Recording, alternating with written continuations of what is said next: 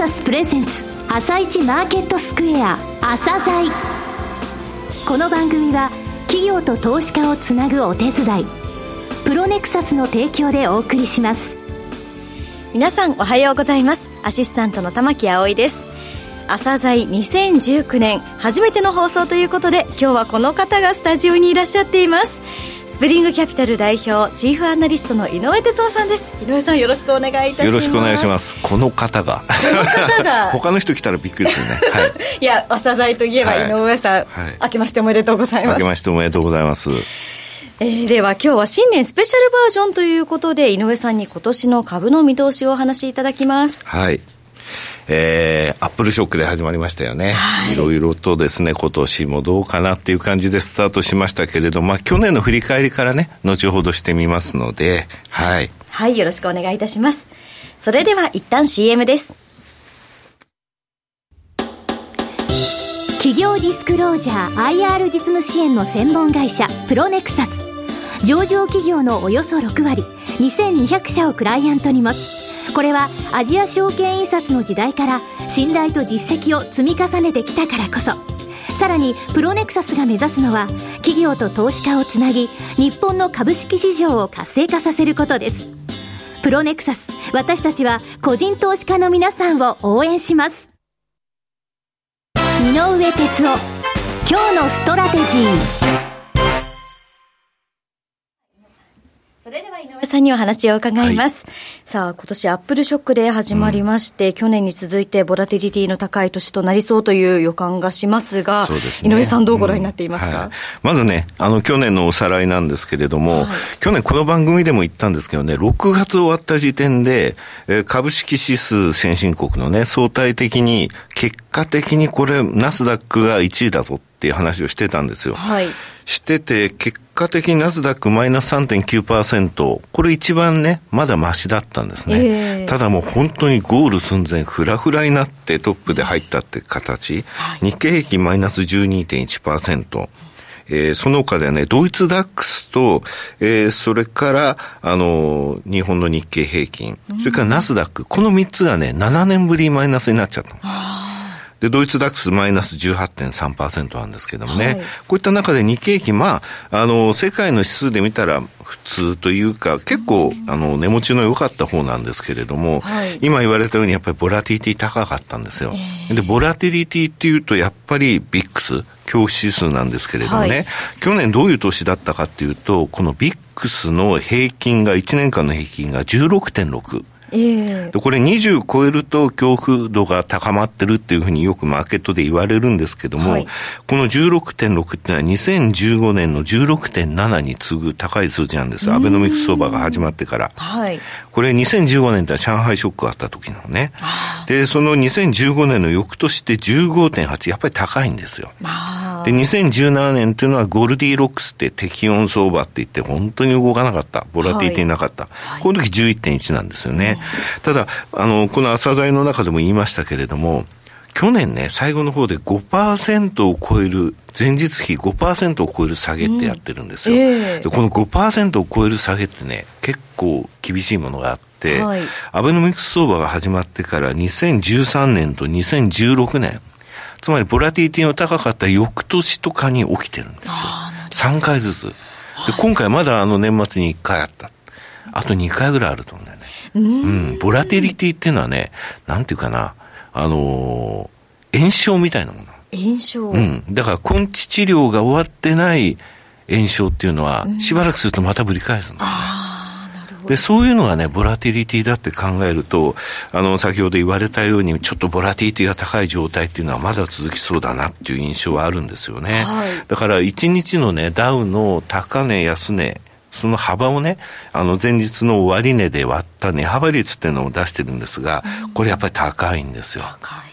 ですので、えアメリカの方決して落ち着いてはいないよと、え今朝終わったところのね、ビックスが20.4パー、20.4台、えこれは12月の13日以来の低い水準なんですが、はい、えあんまり安心できない状況だなというふうには思っています。はい、そういった中ね、アップルショックって言われたでしょ。えー、アップルやっぱり鍵を。鍵、うん、去年ね、うん、あの、アメリカの産指数でいうと、8月の終わりにナスダックが最高値取ったのね。はい。で、9月に S&P500 が最高値最後に取ってて、で、10月の初めにダウが、えー、史上最高値の最後に取ってるの。だから8、9、10、つまり成長株、小型、中小型の成長株がまず終わって、うん、それから S&P500 って500銘柄の、えー、いわゆる主力株が終わって、はい、最後、ダウ30、30銘柄の本当のアメリカを代表する株が、うん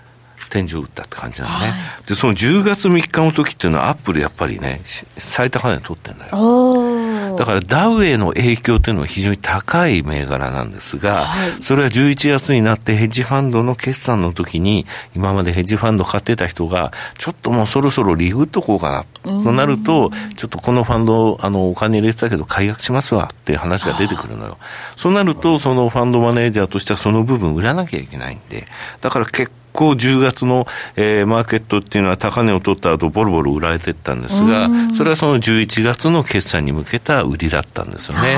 それが結局どういうふうになっていったかっていうと、その後、その解約売りが終わって、一旦戻りかけたんですけど、はい、またボロボロ売られてんのね。だからナスダックが高値を取った8月29日を100とすると、はい、えー、おととい、つまり1月7日の段階でダウって90.1なんですよ。えー、つまり10%ぐらい下落してると。はい、で、アップルって66.3。66%ってことはこれ3分の1なくなっちゃった。ああ、かなり。そう、時価総額がね、3分の1減ったってことなのね。だから時価総額ランキングでアップル1位だったのが、はい、この、えー、年初のアップルショックで4位まで落ちちゃった。で、代わりにね、浮上したのはマイクロソフトなんですが、はい、これも朝鮮で昔言ったんですけどもね、昔ね、ガフマって言ったの。はい。これ何かっていうと、えー、アマゾン、えー、フェイスブック、それからアップル、アルファベット、マイクロソフト、この5つで、ガフマって言われたのね。ガフマ。うん、GAFMA って言われてたんだけど、えー、今ね、これ言う人いないのね。今、ガーファって言われてるの。えー、これ何ガーファっていうかっていうと、はい、M が取れた。取れたのがマイクロソフトなのね。これどういった銘柄かっていうと、個人情報をうまいこと使って、えー、会社の利益を上げている IT の、えー、企業たちを指してるの、ガーファって。だからマイクロソフト、あの、いじめられてどかされちゃったの。だからこれ2012年以降外されてって、はい、日本でも2016年、えー、経済産業省の出した言葉の中に GAFA って言葉があるのよ。だから、これ外されたってことは、はい、ヘッジファンドとか投信がマイクロソフト入れてないと。比率が低いってことなのね。だからマイクロソフトが今回の解約売りを食らわなかった。そういうラッキーなことになってるわけね。うん、だ結果的にマイクロソフトが1位に浮上してるの。はい、でこれから上がるためには、またアップルが上昇して、マイクロソフトの差を詰めてって、あの、駅伝みたいだけどね。はい、そうですね。そう。この相対的な位置が変わってくる。また詰めてきて、アップルが抜いたっていうような状況にならない限り、なかなか厳しいんですよね、指数の戻りとしては。そういった状態の中の今年の相場なんですけれどもね、はい、朝鮮セミナー、あの、何度もね、えー、一緒にね、はい、MC やっていただきましたけども、はい、去年の5月の31日、えー、東京虎ノ門で行った朝鮮セミナーのタイトルがすごいんだよ。はい。当面の上値目処を2万4400等円とするっていう、そういうテーマだった。日経平均の。はい、で、結果的にこれすんごい自慢になっちゃうんだけども、はい2万4448円。38円差なんだよ、これ。ざらばの高いのね。ですね。はい。10月2日よ。えー、で、これがね、ものすごい自慢になっちゃうんだけども、はい、なんで出したかっていうと、結局あの、PR でね、出してるの。日経平均って本当は PR っていう、あの、PR っていうのを出してて、で、EPS ってのはその一株当たり利益だよね。はい、これ逆算して出してるのね、えー、で、ここから求めたものなんですけれども、はい、今回もこれをちょっと披露しようと思うんですけれどもね、今段階の日経平均の一株当たりのだあの EPS って大体1765円ぐらいなんですよ。はいで、これに何倍の PR が妥当なのっていう話なんですが、はい、去年どういう出し方したかっていうと、えー、景気が減速していくときっていうのは、実は去年の1年間の平均 PR を超えられないんですよ。そこまでいくと、どんなに相場盛り上がってても、考えてみたら去年の方が景気良かったよなと。景気減速に向かっているのに去年と同じ PER ってちょっと割高じゃない？ってそういうイメージが出てくるんですよ。はい、これはね、昔から30年間ぐらい取ってるんですけども、うん、毎回やっぱりそうなのね。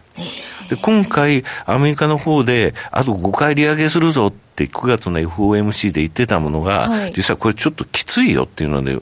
ずいぶん変わってきたわけね。はい、で、今回、あの、ついに、あの、株が大きく下げたことによって、うん、明確に議長が、えー、表現を変えたの。それで、あの、今週ボーンと上がったわけなんだけれども、はいだって12月の FOMC の時にオートパイロットって言って、うん、これから経済指標に沿った形でまだ利上げやってきますよって話をしてた人が、再度操縦感を持つ。っていうことを、そういうことを言ったわけ。もちろん操縦桿持つなんて言ってないけども、はい、例えで言うとね、まあ、そうそういった状況になっているぐらいだから、やはり景気の減速ってものをやっぱり随分と視野に入れた、えー、金利政策、金融政策を持っていくということを言ったのね。で、これちょっと話がずれちゃってるの自分で分かってるんだけども、これの重要な点ってね、もう一つあってね、はい、バランスシートの圧縮っていうものについてもね、はい、あの是々非々で行うよっていうようなことを言ったの。はい、何かっていうと、今まで日本もヨーロッパもアメリカも中央銀行がお金をジャブジャブ出してくれてたのね。出すっていうことはどういうことかっていうと、市中の国債を買い入れたりすることによって、自分のところで国債持ちますと。はい、ただしお金を出してますんで、バランスシート、日銀とか、フェドのバランスシートってものすごい拡大してたのね、えー、この拡大こそがリスクマネーに結果的になってるリスクを取るためのファンドを買うお金とかそういったものに回ってたの、はい、これがこれから国債の買い入れストップしましたと。で償還国債、買った国債償還するでしょ、はい、その償還の時にそれを使ってまた債券を買うことはしませんというふうになると、どんどんどんどん中央銀行のバランスシートって小さくなってくるのね。となると、市中の中でリスクを取ってるお金っても小さくなっていっちゃう。はい、これはものすごいあの怖いのね。マネーサプライっていう点でも、はい、で、そういったところについてもコメントを入れてくれたということで安心感広がってるんですけれども、それでもやっぱり景気が減速ししてるぞっていうのは、えー、国元の経済指標で大きく出てきちゃってるのね。中国もそうだし、はい、アメリカについてもそうなのね。去年の4月ぐらいから住宅なんか良くなかったんだけども、かなり悪くなってきた。あかなり。うん。金利が高いとさ、はい、なかなかその家を買う、あの、意欲ってだんだん変わっていっちゃうんだよね。そういった状況の中、アメリカの企業、あの、収益っていうのは非常に好調だぞ、好調だぞっていうふうにずっと続いてきたんだけども、はいこれやっぱり一つからくりがあって、うん、アメリカ株の全米 PR から、やっぱりアメリカのね、全米の EPS、一株当たり利益っていうのを出してるんだけども、はい、それで見ると、ボコッと上がった時期っていうのが、はい、去年も一昨年も、はい年末から年初のところなのね。つまりアメリカの企業の決算発表されて、そこでね、20%ぐらいボンボンって上がったの。2年連続で。はいすごいことだったのね。はいはい、ただその後ずっと横ばいなの。だ横ばいなんだけども、決算発表すると、前年同期比で20%の増益っていうことになるわけよ。だってもう20%上がっちゃってるんだもん、1月の段階で。はい、でこれが2年間続いたんだけれども、今年についてはもうこの、えー、減税とかの効果っていうのは出てこないのね。だから企業収益が去年は20%前年同期比で上がったけれどもっていうようなことはもうこれから出てこない。あ、そうなんそういう状況の中なんで、はい、余計にその去年の PER ってなかなか超えられないことになるのね。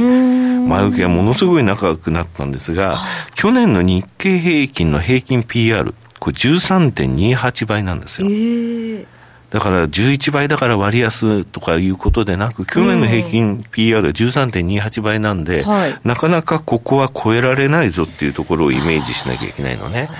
で、これ0.5倍刻みでいくと13倍と13.5倍っていう PR のところが意識されるんですが、今現在、今現在の日経平均の一株利益で当てはめますと、はい、13倍だと22,952円。はい、つまり2万3000円のちょっと手前だよね。それから13.5倍だと23,835円なんだよね。ただ、ここで考えなきゃいけないのは、これあくまでも今現在の話なの。はい、今現在の話なんだけども、うん、外国人のファンドマネージャーと話してて、はい、日本の PR って評価が低いのね。えー、なんで？なんでかっていうと、はい、日本の PR っていうのは、なぜかというと、今期見込みなのね。で、3月の決算銘柄が多いでしょう。はい、7割ぐらいが上場企業の、7割ぐらいが3月決算なのね。となると、今期ってのはこの3月の終わりまでなのね。はい。もう10ヶ月、10、10あの、12ヶ月のうち9ヶ月はもう終わっちゃってるわけ。1、2、3でしょ。そうそう。だから今出てる PR っていうのは下方修正、情報修正して、そこへ今年度見込みのところで数字が変わってるとはいえ、どんどん陳腐化してきてるわけ、ね。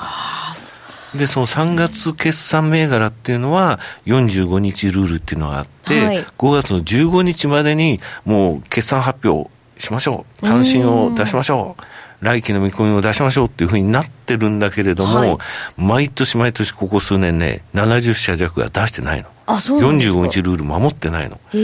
これね、一回ね、そのリスト出したことあるんだけど。あるんですが、はい、それはね、今50日ルールみたいなのがあって、昔は45日を超えて出す場合は、ちゃんとそれを前もって、あの、プレノーティスじゃないけどもね、あの、出しなさい、言いなさいっていうふうに言ってたのが、50日を過ぎて出した場合は、なんで遅れたかも理由を出さなきゃいけないってことになったのね。となると、これ50日まではいいんじゃないのっていうような、そういうちょっとあの、感じになっちゃってるんでね、これいつからかっていうとね、ゴールデンウィークが続いた時からな、休日が。そうなんですか？働き方改革あるけどね、まあ45日ルール守ってほしいんだけどさ、で、それで5月の15日までのところで、はい、一応日経平均の構成銘柄たちの、えー、決算発表というのは終わるわけ。はい。となると、今のところから何パーセント増益とか何パーセント減益っていうものが出てくるのね。それで、まあ、これもマトリックス表にしてるんですが、はい、もし3%減益となりましたと。はい、となると、今のよりも、えー、1株当たり利益が3%減、あの、マイナスになるのね。それでさっきの13倍と13.5倍合わせてみると、13倍を当てはめますと22,264円。うん、13.5倍を合わせ、かけると23,120円になっちゃうのね。はい、これね、非常にあの、あのー嫌だなと思ってると、懸念しているところっていうのは一つあって、えー、今までアベノミクス相場が始まってから、日経平均の一株当たり利益が減速した、あ減少した時期っていうのは、一時期しかないのよ。うんこれ2015年の11月、12月のところから、2016年の5月にかけて、つまり上海ショックが起きた後なのね。で、この時っていうのは、やはり日経平均上がれなかったんですよ。やっぱりね、ちゃんとそのファンダメンタルズとか、それから一株当たり利益の推移っていったものと株式っていうのは、株式は先を見るとは言うけれども、やっぱりそういう心理っていう形で上がれない状況になってしまうのね。ですので、今回、この5月の15日までの決算というのは、本当に見ていかなきゃいけないと。で、もう一回言いますね。はい、えー、今と変わらなかったら13倍で22,952円、13.5倍で23,835円。もし3%減益だと13倍で22,264円、13.5倍で23,120円。やっぱり23,000どころってのは一つの鍵かなっていう感じですよね。うん、はい。さあ、今日は井上さんに直接スタジオにお越しいただきまして、はい、今年の見通しをお話しいただきました。うん、井上さん、はい、ありがとうございました。はい、そして、リスナーの皆さん、2019年もよろしくお願いいたします。この後は、東京市場の寄り付きです。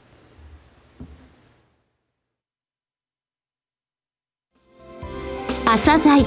この番組は、企業と投資家をつなぐお手伝い、